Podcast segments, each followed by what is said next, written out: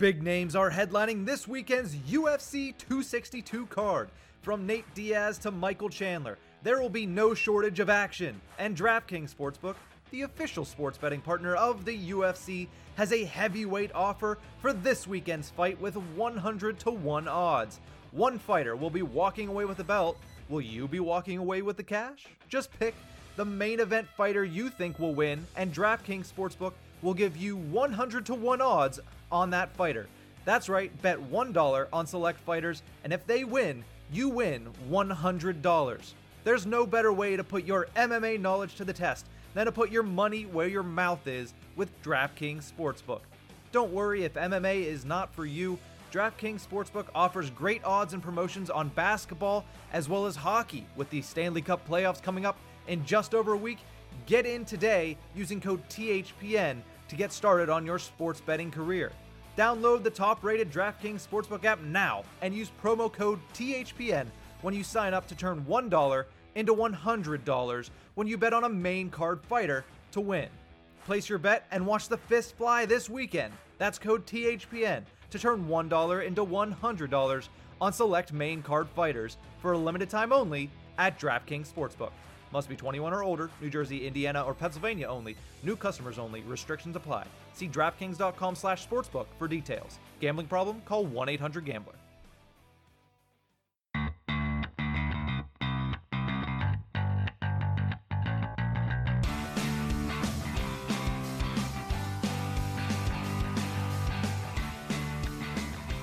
Hello, hello, and welcome to the Tip of the Iceberg podcast, brought to you as always by the Hockey Podcast Network. My name is Nick Berlansky, and I'm joined as always by Nick Horwat, who is in his new digs.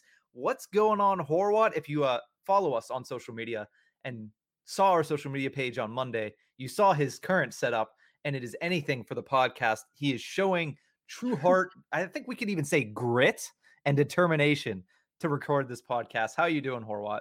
I'm doing what I can because uh, I'm only in here because the my internet is not set up yet, so I'm kind of bumming it off of Megan's hotspot. So thank you.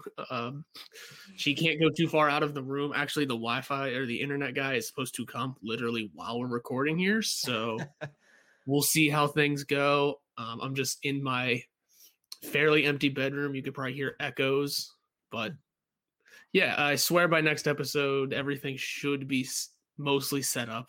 Um, and I still have to basically unpack my desk.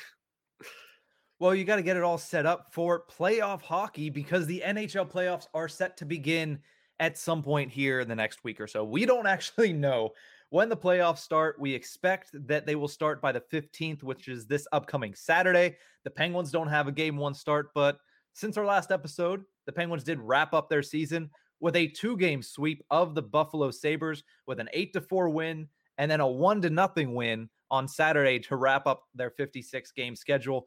And with that, paired with an overtime win for the Washington Capitals that night, the Pittsburgh Penguins are the 2021 Mass Mutual East Division champions. They finish in first place in what was the deepest and probably mm-hmm. most difficult division to win. Horwat, before we get into those games, what does it mean for the Penguins to win the division this year? And how surprised are you after 56 games that this is where the Penguins stand? Uh, quite, quite simply, it means everyone can shove it. Basically, that's that's the long and the short of it. Um, but I mean, think about it. At the beginning of the season, there was people saying there's going to be a good team that misses the playoffs, and people were saying the Rangers are going to be the good team that misses, while the Penguins are just going to miss. That's basically how it went. Everyone was counting the Penguins out from the beginning of the season, uh, much like they did last year. Granted, things were different last year. Things didn't happen very good well last year, but they made it to the postseason and looked really good getting there. This year, I mean, think of how much nonsense this team has had to go through. People did people forget that Jim Rutherford quit? Yeah. Like a day into the season. He quit. We had to scramble for a new GM. Um, and here we are now as the leaders of the Mass Mutual East. I saw a tweet not that long ago that asked, Do the division champions have to put the sponsor on their banners? Are the Penguins going to have a banner that forever says the Mass Mutual East Division champions? I don't think so simply because I think the Penguins division champion banner is just something that says division champs and then The has list. the years. So maybe the year will say Mass Mutual East 2020 21. That might that might be interesting. But I mean, if you look at our own predictions, Horwat, you had Yeah. them at second behind the Mhm.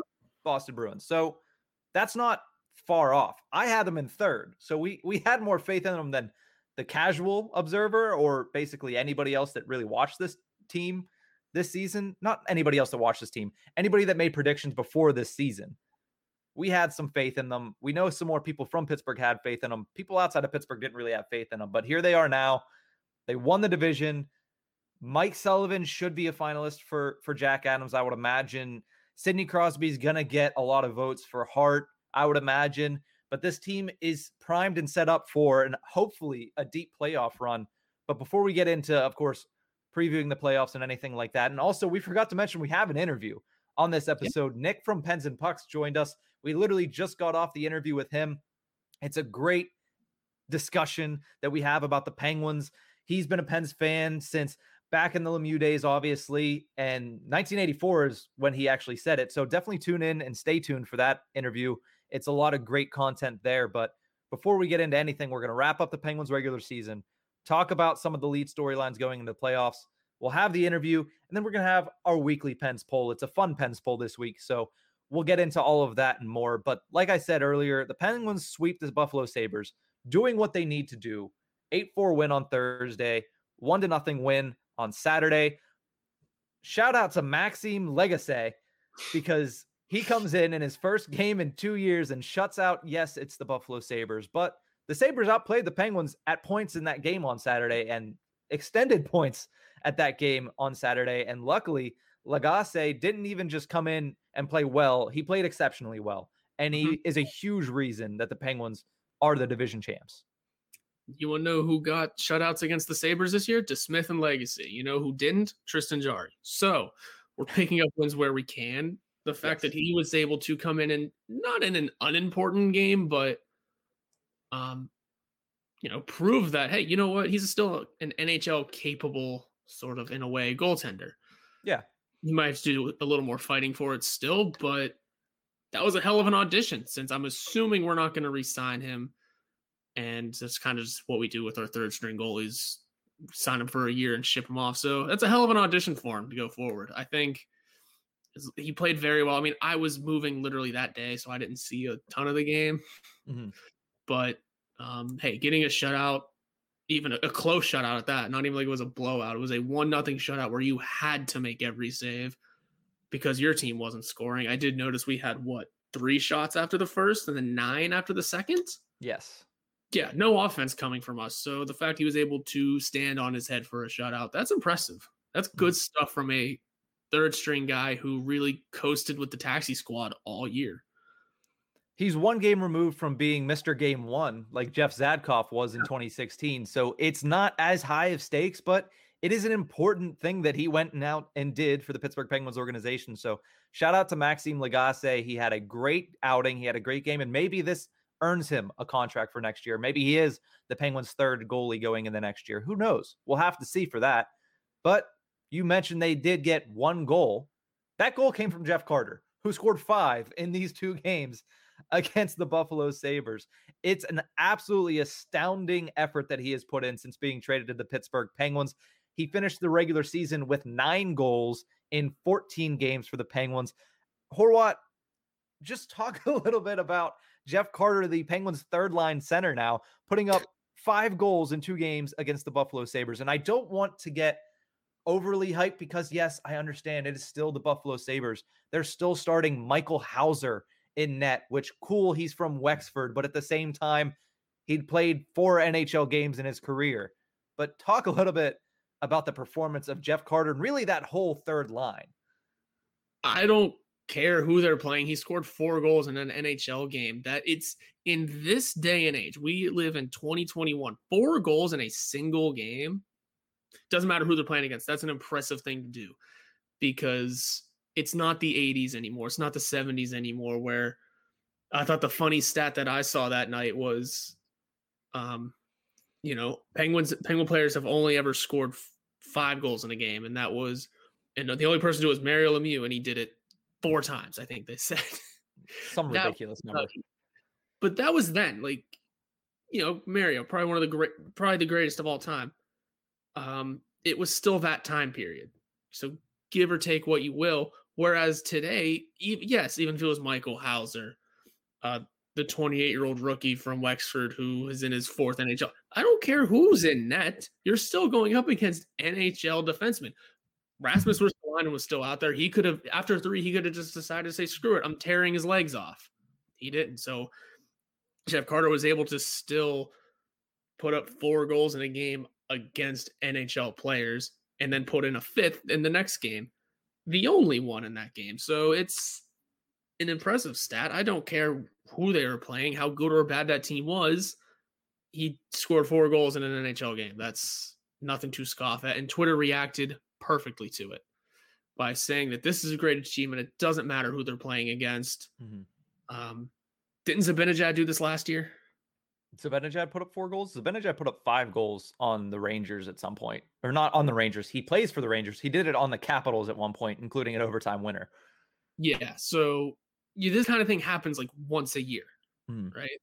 It was just Jeff Carter's turn. And let's not even add to it. Like, yeah, he's also, he did all this against an, an NHL team. He's 36. Yeah, He, It's not like he's a young stud flying past everyone doing this. I mean, he's not slow. He's not fast, but he's not slow. So he, he's no spring chicken, but he still has Yeah. his legs under him. for sure. So he's able to do this at this age too. There's no reason why they should be getting talked down to in any way, shape, or form. Yeah, that I'm not trying to Yeah. diminish the game for Jeff Carter. I do remember on Thursday, I was at work. I was on my lunch break and I watched the beginning of the game. And I saw Jeff Com- Carter coming out for the beginning of the game. And I said, you know, I feel like he's going to have a big night. And then I turned the game off because I had to go back to work. Mhm. And all of a sudden, I kept getting on my watch notifications Jeff Carter goal, Jeff Carter goal, Jeff Carter goal. And that's when I wish I would have tweeted that to get some credit for my thought. Because now you can just say, yeah, you're making that up. But no, I, I did think that. But it's great to see Jeff Carter have that kind of performance. It's great to see the only real major move that Ron Hextall has made in a year be able to come out and be as successful as Jeff Carter has been in these 14 games. I mean, nine goals in 14 games. The team has been great since the trade deadline. I do have the record if I could pull it up really quickly. Since the trade deadline, they are 10 3 and 1. That's how they finished off the season, which is extremely impressive for the Pittsburgh Penguins. Jeff Carter has been a great third line center for them. Let's not forget Frederick Gaudreau had three assists in that game on Thursday, including a really nice assist to Jared McCann, who also had three points in that game. And then Gaudreau on Saturday as well helped set up that only goal and the game winning goal for the Penguins. So the third line is clicking on all cylinders at the perfect time for the Pittsburgh Penguins. Yeah. It, what's one thing that almost every Stanley Cup team has in common? It's usually Depth depth. Yeah, it's usually great depth. I mean, the HBK line was a thing for a reason. I can't remember what the third line was specifically the 17 year, but I mean, it was centered by Bonino.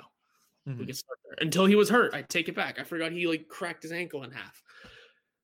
Yeah, it's the the way the depth is able to step up is something that is super important to this team, and it's something that has been missing these last few seasons. Um, Jeff Carter and Jared McCann sharing a third line. If you're able to tell me Jeff Carter can keep keep up this pace and Jared McCann can still do his thing, that's a third line that's that's frightening. When it doesn't matter who the third one is. That's why we're saying Frederick Gaudreau is there. This is an impressive lineup. And Frederick Drew, I mean, he's not been a slouch either. He's been very impressive on the penalty kill as well for the Pittsburgh Penguins. But the fact is, you look at that third line, and you mentioned how impressive that is to be a third line. I Mhm. would easily match them up against any other third line in the playoff teams on the East. And I think the Penguins are winning that eight out of 10 times at least. They should for sure. I mean, it's I don't know Boston's third line off the top of their head, but I did see like someone tweet about their lines today. I mean, Okay, Jake DeBrusk. he's on the floor. That's what threw me off. Oh, well, yeah. See that that's how much I pay attention to the Boston Bruins line rushes because, as you mentioned, it is a one-line team now, a two-line team, as we'll talk about in our interview with Nick from Pens and Pucks. But let's talk about the overall performances of the season. In yes, the Penguins finished the season with a three-game win streak, which is nice. They have a little bit of a head of steam going into the playoffs. They get a break here before the playoffs, which is also nice because 56 game regular season and a condensed three month schedule was a lot for some of the older legs on this team, especially considering what Sidney Crosby had to do when Evgeny Malkin was out. He carried this mm. team in basically all important situations he was on the ice for. He played a lot of minutes, he scored a lot of points. He was named team MVP by his teammates on the Pittsburgh Penguins 24 goals, 62 points, a 52 Corsi. It's a pretty good season for the captain. People are talking about him being a Selke candidate. I'm not sure he's going to get a chance to win a Selke. I'm not sure he's going to get the votes for that, but does he deserve it? I think there's some merit to that argument. I think there's some merit to the Hart conversation for him. But at the end of the day, he's clearly the Pens team MVP. I mean, when we did the Pens Awards in our last episode, he won the MVP from both of us. He won it by, from his teammates. And I'm pretty sure there's not going to be anybody that's going to dispute the fact that he was the reason, the main reason the Penguins were able to get through the season and win a division title. Yeah, I mean, you want to know what a big reason for that was? Sidney Crosby was healthy all year. He missed one game because of a COVID situation that turned out not to be a false thing, but it was just close contact, and those ones are very mm-hmm. uh, easy to get past. Right? That was that situation there. Yeah, he had a close encounter, and they were waiting on test results, and he had to miss a game because of it, and he tested negative. So, yeah, so he missed one game this year. Um, and that's big, especially for a guy like Crosby, who we know his injury history. It's scary, it's frightening.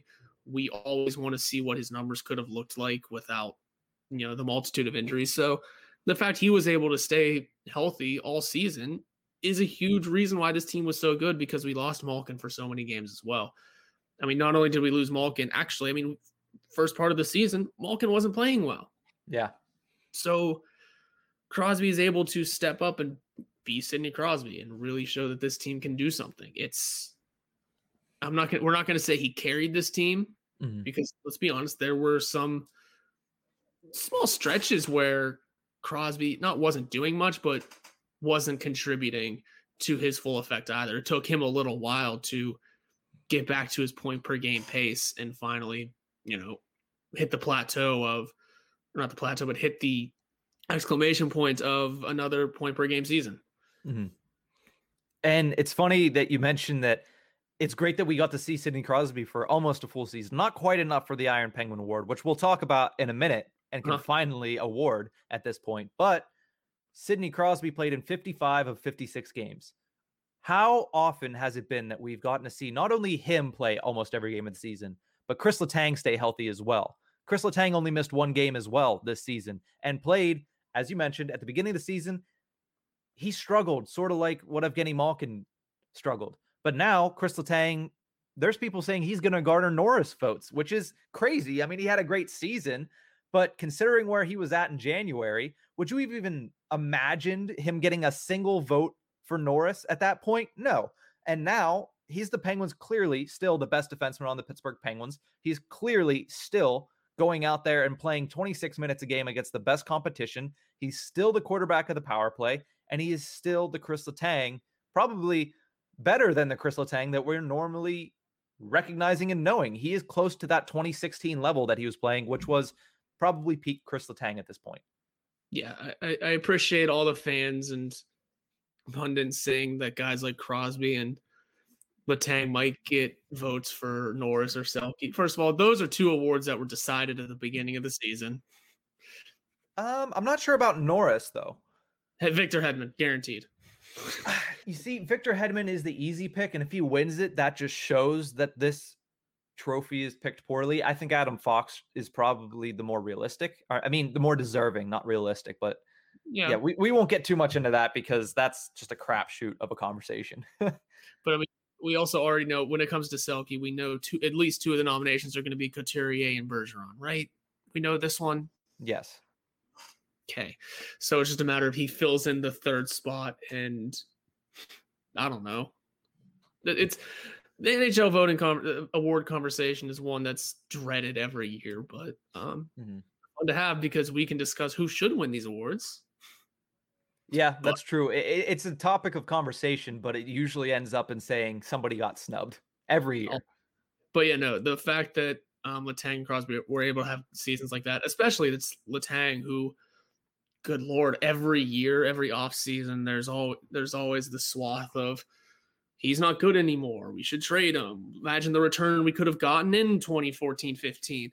Um, no, this isn't a guy you trade away right now. Not, I mean, he's toward the end of his contract. Maybe things change in the mm-hmm. coming seasons, but for now, dude's still playing at the top of his game. Did he have a slow start? Yeah, everyone did. Okay, literally everyone did. We were putting up wins and everyone was still having slow starts. Yeah for what it's worth, we he was able to pick it up and prove that he is still a elite defenseman in this league. Mm-hmm. And it's funny you mentioned slow starts because yet another player for the Penguins that had a slow start is Tristan Jarry. Coming into this season, he was a main storyline. We talked about him for the entire month leading up to the season being okay, you have the reins. You are the number one goaltender. There is Casey DeSmith behind you who's going to help if you need it, but he is not a guy that's going to take over your role as number one anytime soon. You're the future for this team between the pipes. Let's see what you do with your first year as a full starter. And he went out there and he delivered a pretty good performance, I would say. He was not yeah. as good as he was last season, which he was playing at an all star pace. He had a 921 save percentage last year. It's hard to match those numbers. I wanted him expectation wise to be in the top 10 in save percentage and goals allowed average. He mm-hmm. wasn't mm-hmm. that, but he was still able to go out there, do what needed to be done. He was 25 wins, nine losses, three overtime losses, a 275 goals allowed average, a 909 save percentage, and a 1.2 goals saved above average number, which is down a lot from the 11.1 last season, but much better than what it looked like it was going to be after the first couple weeks of the season. So he definitely sharpened his game came out, was able to take back the reins as the number one starter, show that he is still the guy that was the all star last year at stretches. Yes, some problems have arisen. And yes, he is still going to be a question mark going into the playoffs, being the first year that he's been a starter in the playoffs. But overall, his performance in his first year as a full starter, I think, was pretty spot on for what you would expect. Yeah, and actually, listen to some of these numbers. These are hysterical. So you said his record and mm-hmm. uh, goals against average. He gave up a clean 100 goals this year. Just the fact that it was clean 100, no more, no less. He had he made a thousand saves, a clean 1,000, no more, no less. So he that's like that's an incredible thing. The number's weird. The fact that it's a 909, I don't think is right. Is I don't know how that math works, but I mean, when you face 1100 shots and you maybe the math is right because I'm an idiot, but he faced 1100 shots clean. Mm-hmm. No more, no less. Saved a thousand of them and got a 909 out of it. That's it made math easy. Yeah. It made math easy. He stopped a thousand shots on 1,100 shots. And I think the bigger thing for Tristan Jarry is yes, he only had two shutouts, which he's only bordered on two, three shutouts every season that he's played. He had two this season, but they were in two of the biggest games of the year. That should give you confidence as a Pittsburgh Penguins fan. A one to nothing shutout against the Boston Bruins in a huge game that, if you go back to it, is probably one of the main reasons they won the division. And then a shutout three to nothing against the Washington Capitals less than a week later in Washington to add on to that. So yes, he did have some struggles. Yes, we did see things like the six goal third period against the Devils, the just shellacking in the opening games against the Philadelphia Flyers. But more often than not, Tristan Jarry was consistent and was performing at a very high level this season. So as far as his first season goes, I I think it was pretty good. I wouldn't give him an A. I'd give him a B plus if I was grading it. But I think overall he was as impressive as somebody who had regular expectations would be. I had high expectations that he didn't meet, but that might be my fault for trying to put too much on a guy in his first year as a full starter. Yeah, I thought I thought your expectations for him for him were a little high, but I mean, let's be fair, he probably blew our expectations out of the water offensively. He had 4 points. and he almost had an empty net goal. He almost had five. Four points outpaces Mark Friedman. Although, to be fair, Mark Friedman only played like six games, games, five yep. games. Okay. Yeah, because Chad Ruhwedel stepped in for him on Saturday. So, yes, he outpaced Mark Friedman. I understand the, the, the joke in that, but for a while he was outpacing Lafferty, and I think that was the joke. And Jankowski. Yeah. I mean, I like.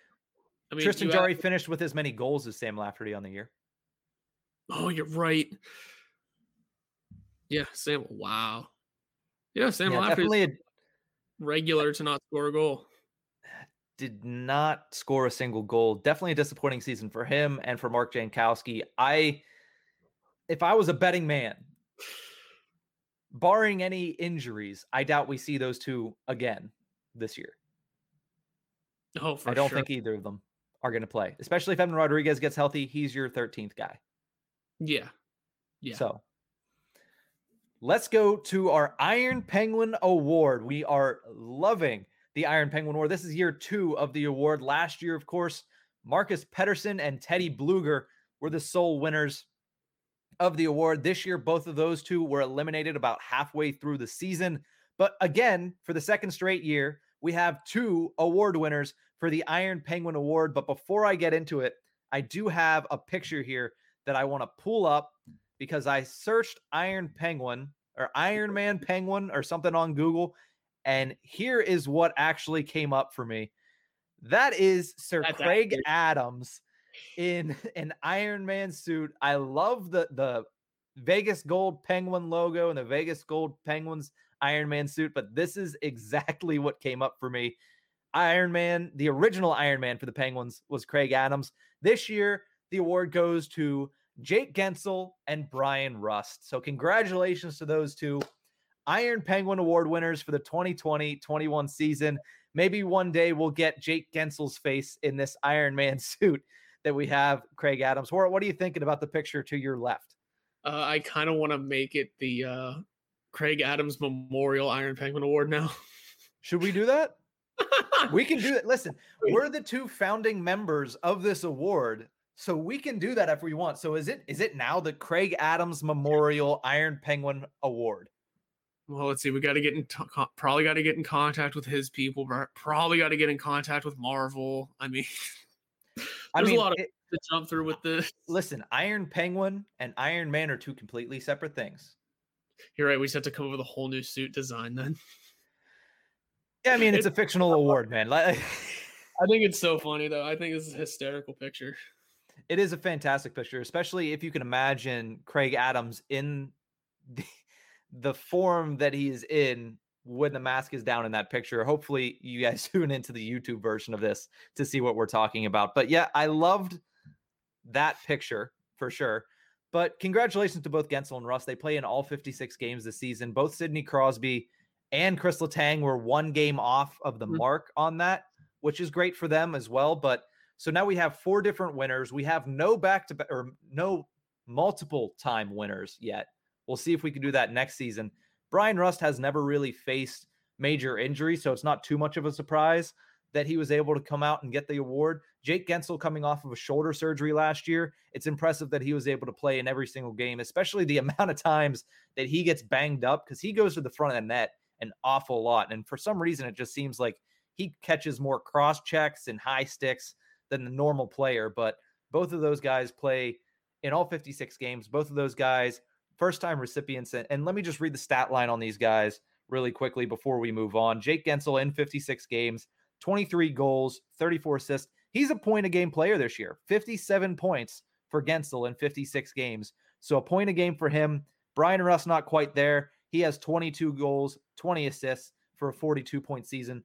Still averaging, would have averaged out to about a 60 point season for Bryan Rust if it was a full year. Congratulations to both of those two guys. You're winning your first ever Iron Penguin, Craig Adams Memorial Iron Penguin Award. Horwat, what do you have to say on these two players before we move on to previewing the playoffs for the Pens? How about that they're going to be important in the playoffs? They are. And it's great that they had this sort of season. It's playing all every game in a season is it's a lot rarer than people give it credit for. Mhm. Um, we always look at the Andrew Coglianos or the Phil Kessels and um, Patrick Marleau's as guys that just don't miss hockey games.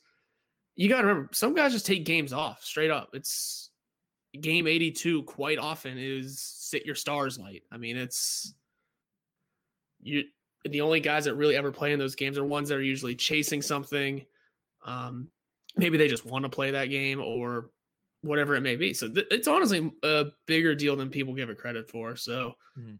uh, good on them, and they never were hit. They were never hit with the sit your stars situation, especially considering uh, it was our whole starting lineup aside from the goalies on uh, Saturday.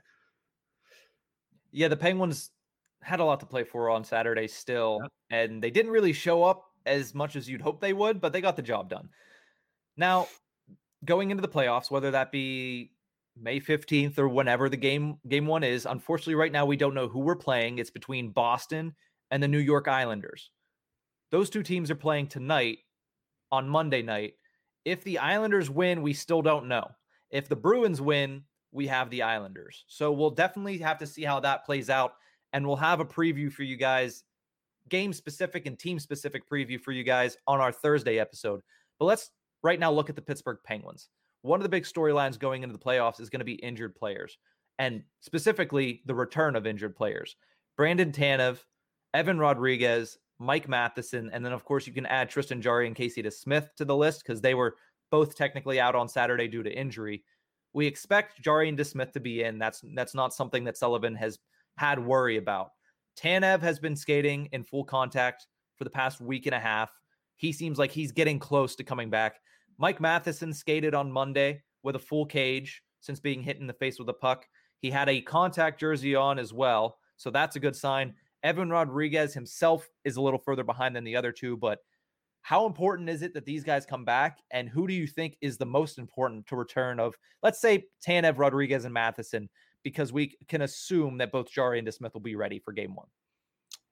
Is the easy answer Tanev because that's got to be the answer. It's he is a let's be real, a glue guy that can go anywhere in the lineup. You know he's probably going to be playing on the fourth line, but um, the style of hockey he plays is something that you know maybe the Penguins could have used in the last last game of the season to get more than just one goal, get a little um, you know pep in their steps. He's a energy guy. That's what he is. So are Rodrigues and Matheson important as well? Yeah. I mean, Rodrigues maybe not as much. Matheson kind of slots into being a guy that helps really retool the blue line. So there's not sort of a odd odd man out and who's going to be in. Is it going to be Ruhwedel, Friedman, or even a Riikola finally to free him from this the depths of hell?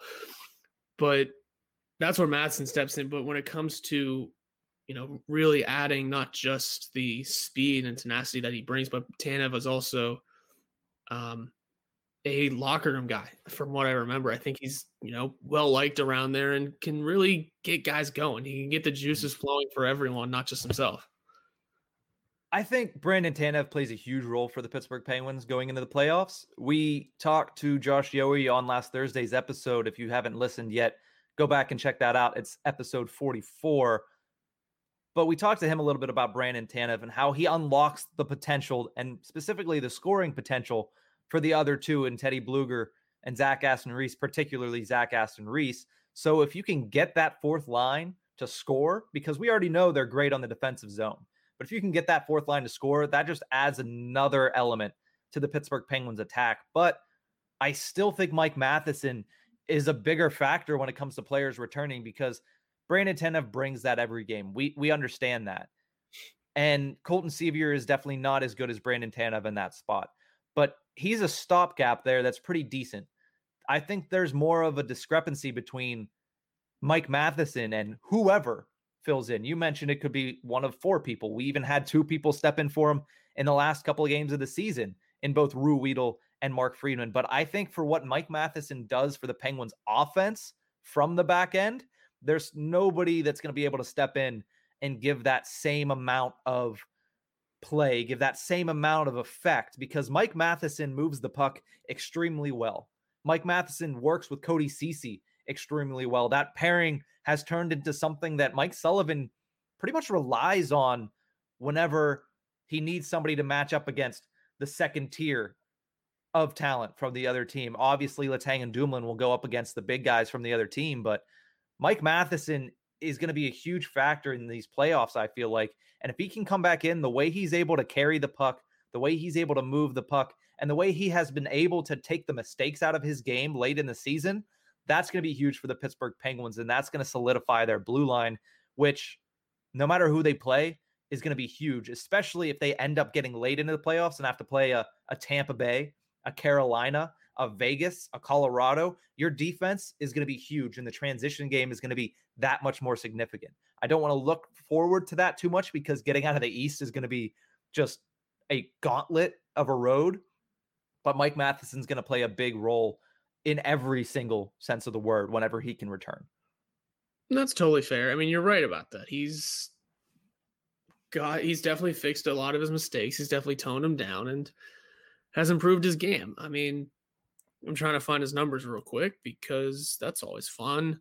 Mm-hmm. He's been doing well. It's not even like he's had real bad marks that we can't, you know, keep him in the lineup. He's in his 44 games, he has five goals, 11 assists for 16 points, which isn't bad. Mm-hmm. You know, um, he is important on that blue line because he will be, you know, replacing a a replacement player. Yeah, yeah.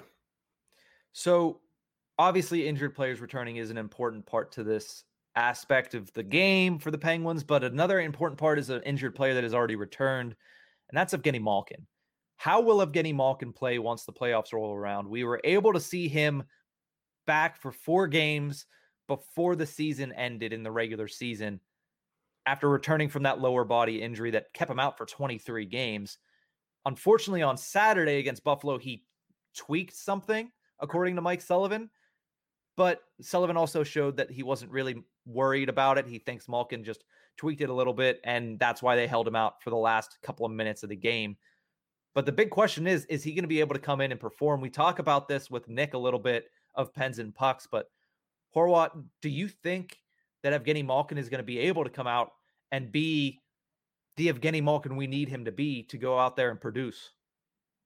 I do believe so. It's he definitely has that. We know he has that jump. We know playing in front of a crowd picks up his confidence level, and that's what I discussed in the uh, in our interview when we talked about Malkin. That it sucks we couldn't see him get you know pocket a goal and get some sort of real fire on under, but maybe because he didn't, maybe there's a little extra step in his game.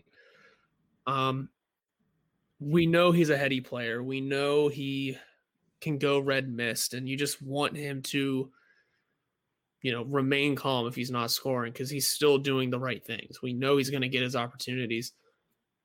I, he's important to this team going forward. Mm. One last storyline for the Pittsburgh Penguins currently heading into the 2021 Stanley Cup playoffs. Of course, they all got their second dose on Saturday night following their win over the Buffalo Sabres. And of course, second dose, I mean, of the COVID 19 vaccine. They will have less restrictions after two weeks from Saturday. So, probably the second half of the first round is when the restrictions will be loosened for the Pittsburgh Penguins. That includes luxuries, I should say, in quotation marks, such as being able to eat at outdoor restaurants, being able to hang out at the hotel with other players and without masks, going in, being able to go to other teammates' rooms, having less COVID testing. So instead of every morning, it might be every other morning or maybe every three days. Who knows? But it's less restrictions. It'll make the players a lot happier. It'll make it a lot easier, probably able to rest a little bit more. And it's a reward for teams that are getting vaccinated and fully vaccinated. Specifically, it's a reward for the Pittsburgh Penguins, who have done a great job all season with the COVID 19 pandemic. We've seen it take down other teams in the NHL. Dallas, it started early. Vancouver, they're going to be playing games an extra week more than anybody else in the league because of how hard it hit them. But the Pittsburgh Penguins really didn't have any players miss games. We mentioned Crosby missed a game due to a possible exposure that ended up not yeah. giving him COVID 19. But this team overall has done a great job this season. From all intents and purposes, we've heard that they have taken it very seriously. They have followed all the guidelines basically by the book. And now the, here's the reward for it. So good on them and good on the league for rewarding teams that are getting fully vaccinated with a little bit more freedom going into the playoffs. Yeah, I mean, people might say like this sounds a little unfair because this, that, the other. It's just the way the ball rolls, though. I mean, um, we know that it's harder between Canadian teams to do that sort of thing, but I think mm-hmm. the Leafs just got their first dose, or at least it's scheduled to be done. So yeah. teams are picking it up one way or the other. I mean, are the Leafs maybe jumping the line in that situation? Yes, but who cares? At this point, anyone getting vaccinated is a good thing. Um, it's it's just important. It's just an important thing to do. It's good that the league is going to loosen the restrictions. I think they said for a second they weren't going to. They there was a whole thing with Robin Lehner. Okay. Yeah, it's good that they're really taking A, they're taking things seriously, and B, they are going to um you know, loosen up on the guys and you know, we're all getting closer to that return to normalcy that we've been hearing about for ages and ages now. But it's getting closer. Uh, who knows if this might if stuff like this might stretch into next season again? But um, we will have to see. And for all we know, arenas could be filled this playoffs. Certain ones, certain it's, cities. It seems like Vegas is going to have a lot of fans in theirs. The Pittsburgh Penguins are still at about five thousand fans. I'm sure that will go up probably if well, they can get into the second round. To bring in, I mean, the Tom Wolf is lifting all of Pen- all of Pennsylvania's restrictions um, at the end of the month, but who knows what exactly that means? Who knows yeah. um, what will actually happen? I think he's leaving it up to business to to the businesses to do what they do, what they yeah. want to do with their guidelines. So the Penguins might just play the league's hand and play smart and see what happens because that's kind of the way it should be. We should kind of just continue with um keeping it spaced out. I mean, once we're all okay, because he almost said he'll lift the mask restriction once 70% of Pennsylvanians are vaccinated. So we'll see how that goes. There's your news update, everyone. Um, and on top of that, uh, I don't know. I've enjoyed my few games going to where there wasn't a ton of people. I enjoyed having space. So yeah, we will see. Who knows? Maybe I'll go to a playoff game down in Washington in the first round. We'll have to see there, but it's a good time right now to cut to our interview with Nick from Pens and Pucks. So let's do that right now. But first, we're going to take a quick break. Hockey fights, lifestyle, and tales from a first round draft bust? We have it all and more on the Hockey Podcast Network, your home for boutique hockey content and podcasts covering every team in the NHL. Welcome back to the Tip of the Iceberg podcast, brought to you as always by the Hockey Podcast Network. We are now joined by a very special guest to talk about Pens playoffs and the Stanley Cup playoffs, which are coming up here at the end of this week. Nick from Pens and Pucks is joining us. Yes, we understand that we have three Nicks on the show right now, but Nick, how's it going? Good, Nick, Nick, and Nick. I'm doing awesome. Thank you for having me today, guys. Yeah, Thank- me and uh, Brlansky here are used to the three Nicks thing. We had a he had a roommate freshman year of college that uh, was also named Nick. So yeah, we're used to this. That's awesome. Good so stuff. We understand you're coming to us from Toronto. I just found that out right before we started recording. So how did you become a fan of the Pittsburgh Penguins initially? And then after you answer that, how initially did you get into podcasting about them? All right. So first off, uh, going way back uh, to 1984, um, interesting story. I, my cousin, he got drafted the same year in the 1984 draft to the Washington Capitals. Um, never made the squad, but you know, played in the HL a little bit, whatnot. Played in the OHL. Was captain of the Toronto Marlies. Um, and then after the draft, there, he he had said to me when I was a young kid, "Watch out for for this guy Lemieux coming out of uh, Montreal." So ever since then, I've been a big time Mario Lemieux fan. Um, gold and black, I bleed Golden black. So, um, and then when it comes to podcasts, uh, it just you know my brother does uh, podcast, and um, you know I've been coaching hockey here for in Toronto for over 25 years. Played high level hockey here in Toronto. It's just a passion of mine, and you know I've been watching you guys and other podcasts, and with this COVID COVID year, I thought I'd jump on the bandwagon and uh, I love talking hockey. I love talking Penguins. So there you go. Well, it's great that you've uh, you know got that love for the team and started doing your own thing. It's a ton of fun doing stuff like this. But um, and since yeah. you've been a fan for a long time, you've been you know, you've seen the last 15 years of this team. We've made the playoffs each year, and it's an incredible stretch that people don't talk about enough. But what are some of your you know best and worst memories, or yeah, from the uh, from this 15 year stretch? Well, I would say again the the, the highlight of uh, the 15 years was uh, just getting to the Cup final in 08. Um, that was a great run. Uh, first off, you know, Sidney Crosby getting drafted in 05. I think I ran it up and down my street a couple of times just because uh, it was pretty grim, you know, the few years before that. Um, and then, you know, the 09 Cup run was fantastic, winning in Game Seven in Detroit. Uh, you know, the the uh, group came together as a team, and you know, it, it was just a phenomenal run um, and shutting them out. You know, and, and, Joe Louis was just fantastic. It was great. Talbot with those two goals. Um, and then, you know, waiting a few years after that, the disappointments would be is between the 09 Cup and the uh, 2016 Cup would be the expectations were high for a few of those Penguins teams going into the playoffs. And unfortunately, you know, if it was goaltending at some point or lack of scoring, um, or just making a lot of changes right at the trade deadline and things just come together. You know, the Jarome Iginla trade, um, Brenden Morrow, you know, those those type of trades at the deadline sort of, you know, got those teams I think off track. Uh, but um, then looking at 2016 and 2017, you know, just great runs. It was a great stretch for 15 years, and now the Penguins are looking for in that stretch their fourth Stanley Cup. So let's start talking about the team that we have right now, the East Division champs, if you will. What do you think is the most important player, or we'll even say line, for this team heading into the playoffs right now? Well, I think the most important player is number 87, our captain, for sure. Mm-hmm. Um, you know, looking at the last few games and looking at April, it's been an up and down month. Uh, I really think that um, you know that they were inconsistent through the uh, through the April games. Uh, they gave up a lot of goals in some games. You know, uh, gave up some leads. But then looking at uh, March, you know, it was a fantastic month. You know, everything came together. Goaltending was solid. Um, yeah, I do have some worry with you know uh, 71 Gino coming in the lineup uh, and a few things in terms of how the line chemistry is going to work. But you know, overall, uh, Sidney Crosby, I think Tristan Jarry's got to be uh, stellar. Our goaltending has to be good, and the backhand has been solid all year. So hopefully Matheson um, comes back next week for the first game.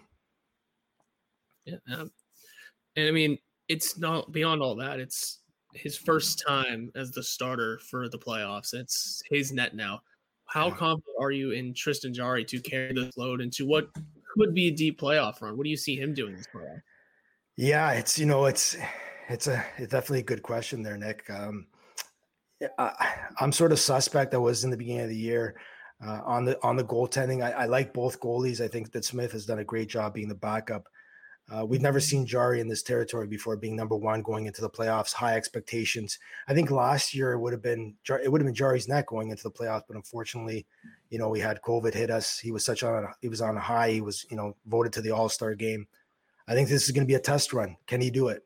And this is going to be you know if uh, we're going to see if Jarry can be a number one goalie in, in the uh, in the NHL. You know, he won. Um, he won the cup there with uh, the Edmonton Oil Kings in the uh, junior hockey league, so he knows how to play under pressure. It's definitely going to be trial by fire for him when you look at it. Yes, he did get that game last year in the postseason in an elimination scenario with Montreal. You mentioned he played in in the juniors like that, so it's really it's not it's a test run, but at the same time, it's one of the last great chances for Malkin and Crosby to go mm-hmm. and win a cup. So yeah, get your feet wet and stuff like that, but there's an immense amount of pressure on there as well. Yeah, I think you know pressure is going to definitely hit him as soon as he gets in the pipes that first game, and uh, you know, like you said with uh, Gino and Sid, you know, how long is that window open for the Penguins? Everybody talks about it. You listen to all those sportcasters, you know, where you guys are at, and you know, the window is like three years supposedly, and um, you know, the question mark I have for you guys is what are you what are your thoughts on Gino? Like how is that going to affect the uh the lineup? We've seen a couple of things lately. Um what are your thoughts on that? I think it's it it hurts he didn't get a goal and since he came back. I think mm-hmm. I mean it was good that he was able to pick up a couple assists and kind of regain some uh, foot speed. But that was one thing I noticed is that I at least wanted him to try and just crack the net at least once or twice to kind of give him some confidence going in because now we have a long time off until the next game. Um, it's hard whenever a guy like as heady as he is, he could have really used a big push like that mentally. So we'll see where that goes. I think he'll be okay though. I think um, as long as him and Kapanen are able to keep up their chemistry, I don't see too many issues. But um, you just got to hope his confidence is up going in, going further. For yeah, me, I, I, go, go, ahead. ahead Sorry, no, no, go ahead. Yep, go ahead. For me, with Evgeny Malkin, and if you look at his total body of work, yes, he missed about 23 games this season.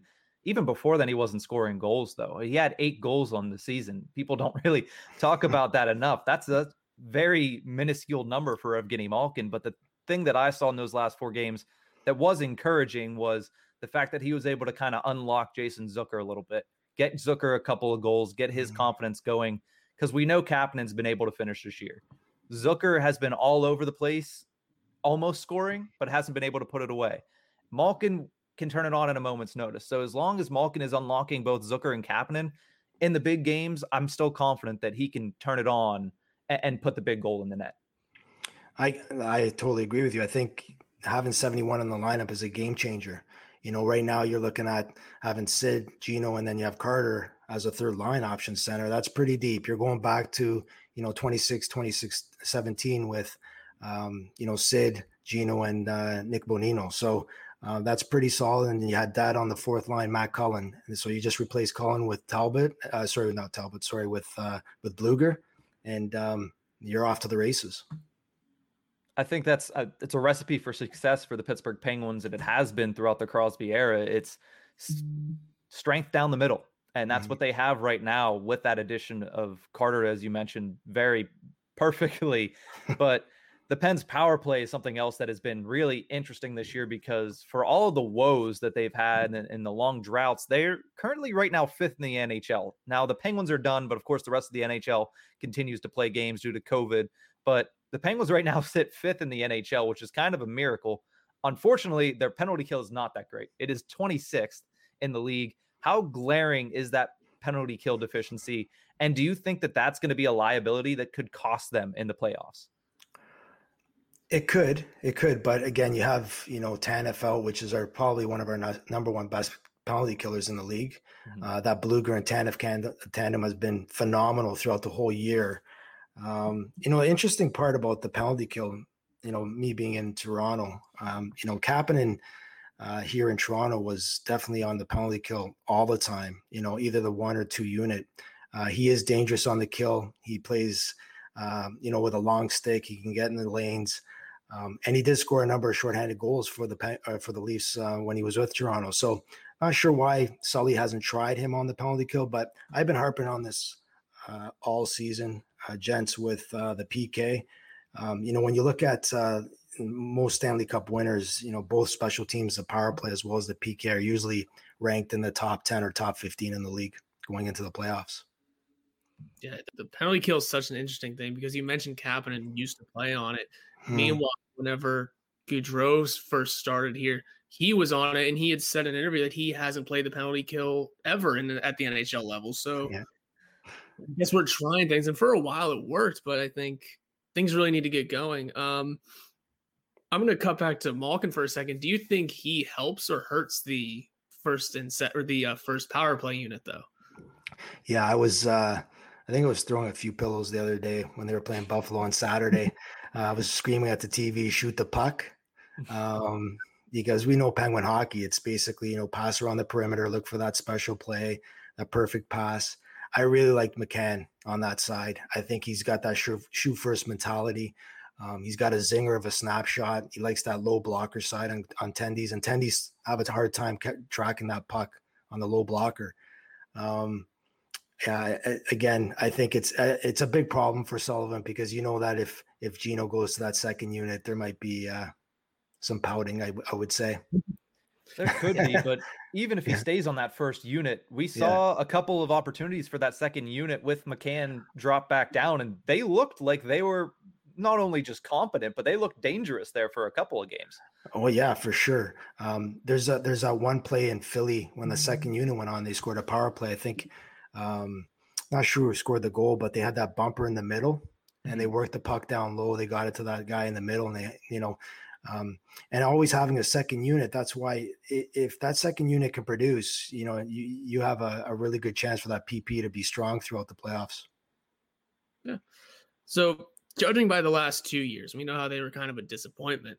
Mm. Um, do you believe that this year's team is something different? Is there something special about it that can help them go all the way? Well, I definitely I think this team is deeper. I think um, when you roll all four lines, everybody's contributing. Tanev comes back. Most likely you take Sceviour out of the lineup, I would say, because you know Gaudreau, Carter, and McCann are looking really solid as a third line. So then you have your Blueger line together, and I think if you can get those you know the the bottom six guys to produce that's how you win win stanley cup. So i think they're deeper this year than the last two years. Um, i think they have a little bit of a swagger back than last year's team. That bubble hockey was sort of you know guys weren't on the ice. Um, it was hard to find ice training and all that stuff. This year's a little different. They have you know 50 plus games under their belt. Their legs are legs are back. Uh, they've been practicing more whatnot training. I think this year's team has a definite, really, really good chance of of getting out of the East. But there's one team that really scares me, and you, know, you guys probably know what team that is. I mean, there's a couple of teams that scare me currently in the NHL, but uh, who yeah. who are you who are you thinking of? Well, in, in our division, I it's Boston. Um, I, I look at the the four teams in the, in the in the East that are going to compete for the Stanley Cup, and Tuukka Rask is the best goalie out of the four teams, hands down. So, you know, you looking back at playoff success against the Bruins with the Penguins, it's been tough. Um, I'm not saying 91, 92 because that was you know different because we handled them pretty well, pretty well. But um, you know, I remember I went to the uh, the Eastern Conference final game in Boston when the Penguins got shut out that game. I believe it was two nothing. Um, I think was the only Penguins fan in the in the barn at that time with the, with a Penguins jersey, and uh, a buddy of mine that we flew down with had a Bruins jersey on, and he was a big Bruins fan. But that was tough to swallow. Um, for some reason, I don't know if it's in their heads, but Rask, you know, when we play Boston, when Rask is in net, it just seems we can't crack the net and we had Josh Yohe on on our last episode, and he said mm-hmm. basically the same thing. He said, for some odd reason, the Bruins give the Penguins fits. Marchand gets under Letang and Malkin skin and Bergeron and Crosby collide head to head, and it's the one kind of Rubik's cube that Crosby hasn't solved in his career is yeah. Patrice Bergeron. He's found some success, but overwhelmingly, Bergeron has been able to kind of tame Sidney Crosby when Sullivan's goal has been the opposite all along, but it just it doesn't seem like it, it works out. So in, in that instance again, you mentioned 71. Evgeny Malkin would be a huge factor if that mm-hmm. ends up being the case. I mean, when we record this tonight, we could figure out who we're playing. And it, mm-hmm. if it's not figured out tonight, it'll be figured out tomorrow. And if it's figured out tomorrow, it could be Boston. So it would be interesting, but it would definitely be a battle for sure. Yeah, I think you know, um, when it comes to the Bruins, eh, my frustration is, and again, you know, a lot of people talk about this is Sully matching Sid's line against Bergeron's line. I just don't get it. Um, you know that that line is better than Sid's line. Unfortunately, you know you look at the three players. You know Sid's better than Bergeron, but Marchand and Pastrnak, you know they're elite elite players. You know Guentzel will get there. Rust is a is you know to me he's a top six winger, but he's not in that elite level like a Pastrnak right now. So you know, going head to head is dangerous. We saw it in, a, in, in that 3 1 loss there the other night or two weeks ago um, if those guys get points, the Penguins are in trouble. Them adding Hall to the mix, guys, too, is um, it, gives them a, a, decent second line with Krejci, Hall, and and uh, Smith on on the other side. So now they're pretty that one-two punch. They have that too as well. So it'll be interesting. Can can like you said, Nick, can seventy one, if we do play the Bruins, you know, beat the Krejci line now? Yeah, that's a huge factor. Go ahead, yeah. what? Yeah. Yeah, you're good. I didn't have much on it. I was gonna say that's you just gotta hope for the best on that. So I mean, do you feel like the Bruins like because they added Hall, are they a deeper team now? I mean, I know it's just one sort of player, although they got um someone else too. I forget who it was now. Um, but they picked up that second player. Do you think the Bruins are a deeper team than you know anyone's been saying? Because a lot of times people say they're just a one line team. Mm-hmm. I think now they're a two line team, and and uh, the, the one thing I give the Bruins every year, they make the playoffs. They play a really structured game. Um, they're disciplined. They play well in the defensive zone. There's no drive bys. The one thing with Pittsburgh is, and and, and was 71 in, in our own zone or in the Pittsburgh zone, there can't be drive-bys. You have to have stops and starts. You can't be circling that blue line or that red line cheating, especially against the Bruins.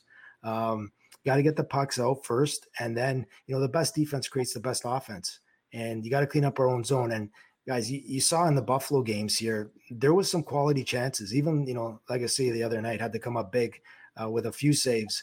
Um, I'm I'm a little concerned. I, I will tell you, I, you know, the last few games have been sort of, I don't know, they haven't been tight. There's been some some mistakes in the defensive zone.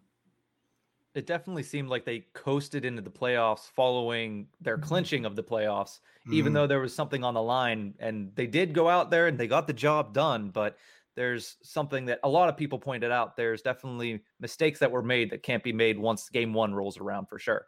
Yeah. Are you guys, who do you guys think that, uh, you know, besides Boston, Washington, you got the Islanders. Are there anybody? Are you guys scared of those teams, or how are you feeling against those guys? Other than Boston, no. I think they're the only team I don't want to play right now. Okay. Right now, Boston is going to be tough, and, and we don't know if we're going to play them yet. The Islanders are going to be tough no matter what. No matter who we play, you're going to have to go through two of three of these teams if you want to win a Stanley Cup. It's not going to be an easy road.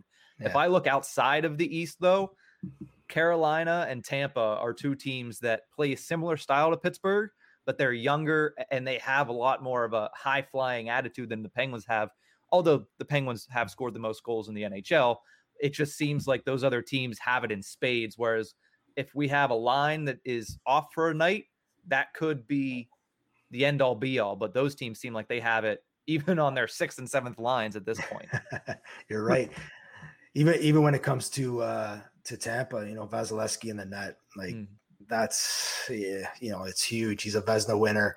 Um, and like you said, they're they're both deep. I'm not sure about Carolina's goaltending. I still think Pittsburgh can can eliminate them, but Tampa would be the the team. I, I you know back when the season started, I'd pick Tampa to go to the Stanley Cup Finals uh, against Vegas. Um, so uh, we'll see how the the uh, the divisions work out and and the seeding once once you get out of your division. I mean, yeah, as of right now, your pick is uh seeming pretty strong. yeah, the, the seeding seems strange. We'll just have to see how it goes. But uh, you know, what is your ideal or most entertaining uh Stanley Cup final situation?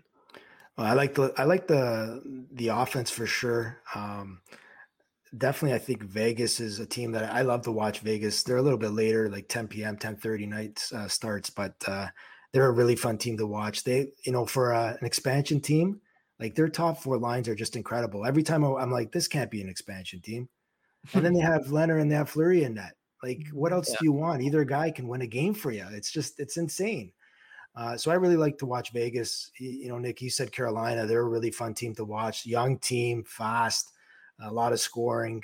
Um, you know what's going to be interesting? The Tampa Florida series. You know, Florida's come out of nowhere, right?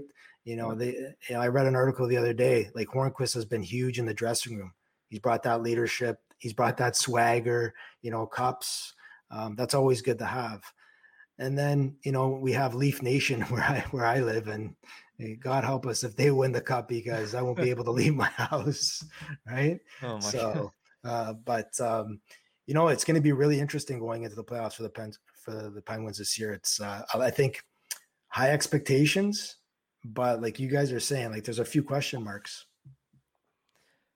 Well, Christmas is always great, but I always think the Stanley Cup playoffs are the most wonderful time of the year, and is the most wonderful time to have you on for your first guest spot here on the Tip of the Iceberg podcast. So, Nick, we thank you so much for giving us your time. Uh, what we'd like to do now is definitely let all of our listeners know where they can find you, where they can find the pens and pucks. And I know that you have a new project coming out as well. So yeah. just just rap for a little bit. Just yeah. tell us what you have going on. All right. So currently we have our podcast at uh, Pens and Pucks, and we started that back in uh, in early March, and that's basically we're, we're discussing Penguin hockey and and news around the NHL. Uh, currently, we're going to be starting a new podcast. I am. It's going to be called the Hockey Lounge, and uh, the Hockey Lounge is just going to be a casual lounge where we're going to have guests on, friends. Um, you know, after the season, we're going to have some pro players, uh, some trainers, coaches, uh, just casual talk. Um, you know, you can bring a beverage to the to the lounge and uh, and just uh, have have some good old fun and and you know uh, some dis- disagreements, fire talk, whatever it is. Um, just have some fun. But uh, we also have an Instagram page, Pens and Pucks, as well as uh, Hockey Lounge, just launched last night. That's awesome. And uh, do you want to share the socials as well so our listeners can give you a follow if they're not already following? Yeah, for sure. So you can follow us at uh, Pens and Pucks on Instagram as well as Twitter. And mm-hmm. then right now with the Hockey Lounge, we have uh, at underscore the Hockey Lounge. Um, and that's where you can follow the Hockey Lounge. Awesome. Thank you one last time for joining us. We're definitely going to have to do this again. And let's hope that it's after a Pittsburgh Penguins Stanley Cup victory. For sure, guys. Thank you very much. What's up, everybody? This is Taylor and Brendan from Straight Up Sabres of the Hockey Podcast Network. Things are not going very well in Saberland uh, this season, or really for the past 10 years or so. However, we here at Straight Up Sabres are so excited to keep bringing you guys the latest Sabres news with everything ranging from interviews with some of your favorite Twitter follows all the way up to former players and everything in between. We have got you covered with your weekly coverage of the Buffalo Sabres. That's right. We got a lot coming up uh, through the rest of the season and into the offseason. Who's going to coach the team next year? Uh, is Kevyn Adams going to have a new boss? Will he be a president of hockey operations? Will there be an assistant GM? Are they going to fill out their scouting staff? How many times will I cry next season? Maybe zero. I'm dead inside. Will Jack Eichel be here? Sam Reinhart going to get extended? You know, all this and more on Straight Up Sabres. Exciting stuff. So make sure you're checking us out wherever you're listening to podcasts and following us on social media on Facebook and Instagram at Straight Up Sabres and on Twitter at Straight Sabres. Thank you again to Nick for joining us from the Pucks, or sorry, excuse me, the Pens and Pucks podcast. Check his podcast out and his new podcast, The Hockey Lounge. Hopefully, we'll be making an appearance on there at some point. It's great to talk to our friends from up north. It's great to talk to fellow Penguins fans. And it's great that the Stanley Cup playoffs are just around the corner. Our weekly Pens poll was How confident are you in the Penguins heading into the 2021 Stanley Cup playoffs? 38% of you said cautiously optimistic. Then 30% of you said they might do the thing, which is, of course, winning the Stanley Cup. 23% said full belief. I love that 23%. The always glass half full guys. I, I love them. And then shakingly nervous, 9% which honestly, considering the way that they've played the last two postseasons, I don't necessarily blame you. I fall into the cautiously optimistic stage mainly because, as I mentioned at the beginning of the season, I want to see what they do in the playoffs before I say that they can go do the damn thing. And we mm-hmm. haven't seen that yet because in the last two postseasons, they are combined one and seven in postseason games. And Tristan Jarry has never played in a postseason game so far. We also don't even know who their opponent is in the first round. It's going to be tough no matter what because of the playoffs this year, but I'm cautiously optimistic. I think this is a good team. I think that they have the depth to be able to do it. I think they have the star players to be able to do it. I think Tristan Jarry has it in him and the ability to do it. But I want to see how all of that matches with the Stanley Cups in 2021. Yeah, I mean, I I put down full belief, but I think that's just because part of it may have just been they exceeded my expectations for the season. Let's start there. I had them finishing second, and they mm. said, "Okay, we'll raise you one." And they, I mean, yeah, Boston's four right now, but I'm assuming uh, we're hoping they finish third and hope, or they're third right now, but assuming hoping they finish there. Yeah, they've just blown away my expectations already. So why not keep doing that? I have full belief in this team because it got deeper at the trade deadline, despite it only being one move. Mm-hmm. Um, they got deeper. Everyone's return was returning to health. That's still happening, and this was a team that was able to fight through a general manager quitting, a truckload of injuries, and just you know, and fight through what we just talked about the whole COVID protocol thing. We're able to fight through all of it to come out on top of the deepest and hardest division in the league. So I have full belief in this team because, yeah, I keep saying I don't want to play Boston, but you know what? Give me that series. Let's with home ice, um, a little extra juice. Maybe this is the time. Maybe Tuukka Rask becomes Tuukka Rask, and then something weird happens, and he's not able to play. That's at least a start. And who knows? Maybe Taylor Hall regresses to what Taylor Hall might be nowadays we'll just have to see what happens. I'm hoping for the best in a Boston series for sure. But I'm, uh, other than that, I have full belief in this team, mm-hmm. no matter who they play. How about we just say instead of hoping for the Bruins to regress or just randomly miss games, I have belief that this Penguins team is truly in a 50 50 spot with this Boston Bruins team, and they can pull out a win even if the Bruins are playing at the top of their game. It would be hard. Mm-hmm. It would not be an easy series. It would not be a sweep by any sense of the means. It might even go seven games. But this Pittsburgh Penguins team is as equipped as they have ever been to take on the Boston Bruins in a playoff series. Now, obviously, we talked about that a little bit in the interview that we just did with Nick. But let's also talk about the NHL playoffs because they might start in five days from today. They might start in a week. They might start in 10 days from today. We don't know because the league is still trying to figure it out on their own. But we want to finish off this episode by talking a little bit about the playoffs themselves because it is the most wonderful time of the year. Mm-hmm. It does make me extremely happy. I am also sad at the same time because we it feels like we just got hockey back after that long layoff. And now the regular season's over. I was so excited to have 56 hockey games to watch and we've watched them all. And now it's the playoffs. So knowing we only have about 2 months left of the NHL before another offseason, it, it makes me a little sad. But also, the great equalizer is the playoffs because we're going to get in these next two weeks some of the greatest series that we're going to remember for our lives because these are new matchups. These are fun matchups. And I think that these playoffs are going to be extremely entertaining. And I always also get a little depressed once the second round ends because we go from having four rounds to watch to only one game every other night. But yeah. we still have two weeks till we have that. But Let's talk about the Penguins and their division.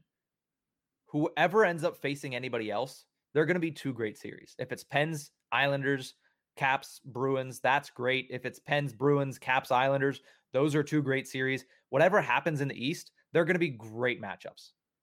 Yeah, they are. And we've talked about that at nauseum. So, I mean, let's get into some of the other ones really quickly. Montreal and the Leafs. Will the Maple Leafs win a series? for once. They won a division for the first time in, I don't know, 30 years. Will they win a series in the NHL Stanley Cup playoffs? Who knows? It sure seems like they might. I mean, the North sucks, man. It, it does, but still, you haven't had a Montreal versus Toronto matchup in 40 years. Montreal might come out steaming. I mean, look what they did to the Penguins last year. You're right. No, you're totally right. I just, I mean, I haven't watched a I at least this season, definitely not last season. I haven't watched a Toronto Montreal game or like even seen highlights. Is the Heat still there? I mean, it is this year. After all right. 10 games against each other and Cole Caufield winning a game in overtime last week, it, it's there. There's definitely tension in a playoff round. That'll definitely turn it up to 11.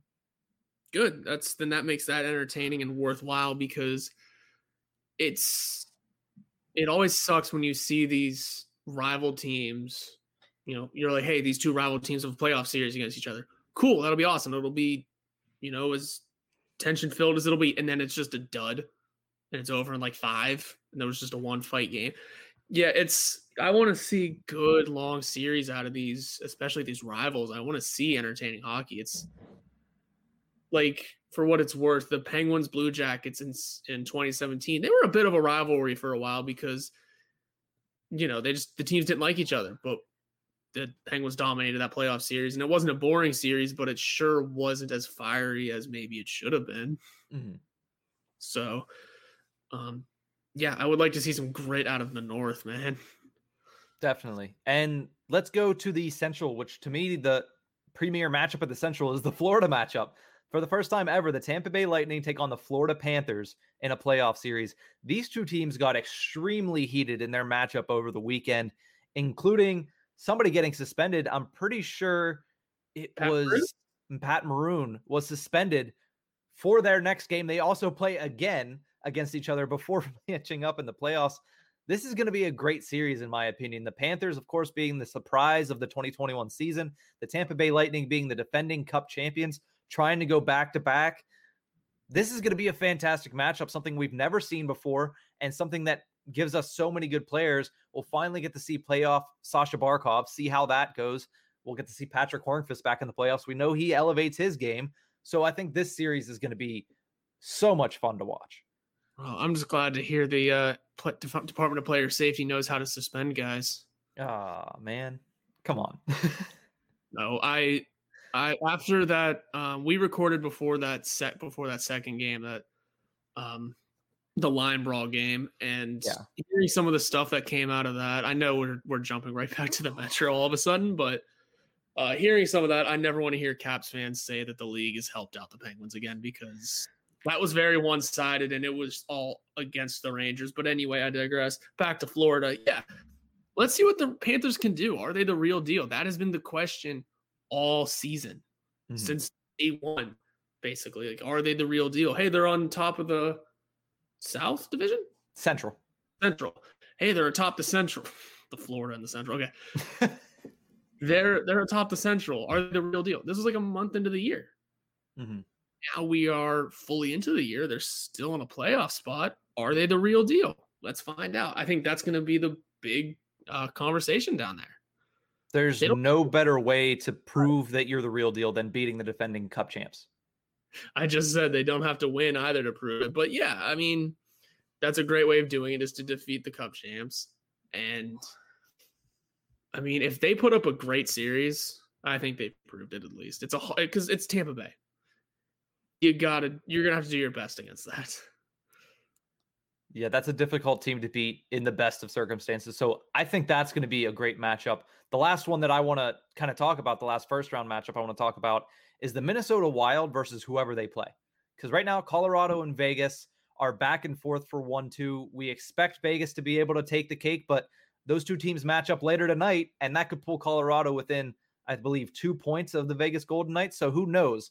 But whoever the Wild end up playing in that two versus three matchup is going to be extremely fun in the West Division. Again, Minnesota in the West Division, but it's COVID COVID Cup, so we'll see how that all works out. But Minnesota has been a surprise this year as well. Kirill Kaprizov is everything that Minnesota could have asked for and more. I think he probably already has the Calder Trophy on his mantle at this point, yeah. and he's going to be a very fun player to watch in the postseason. I'm pretty close to getting a Kirill Kaprizov jersey. If only I had money right now, I might get it. But if only the Wild also had nicer looking uniforms. I like the Wild's home uniform. I like, the, I like their away ones more, but that's me. Oh well, I mean, either way, it's going to be a good matchup because if it's Colorado, Colorado versus Minnesota is a great matchup. We've seen that before a couple times. If it's Vegas versus Minnesota. That's a matchup we've never seen before. Minnesota has actually been successful against Vegas, so we know it's going to be close. And I just think overall it's going to be fun to watch the Wild and whoever they play in the first round.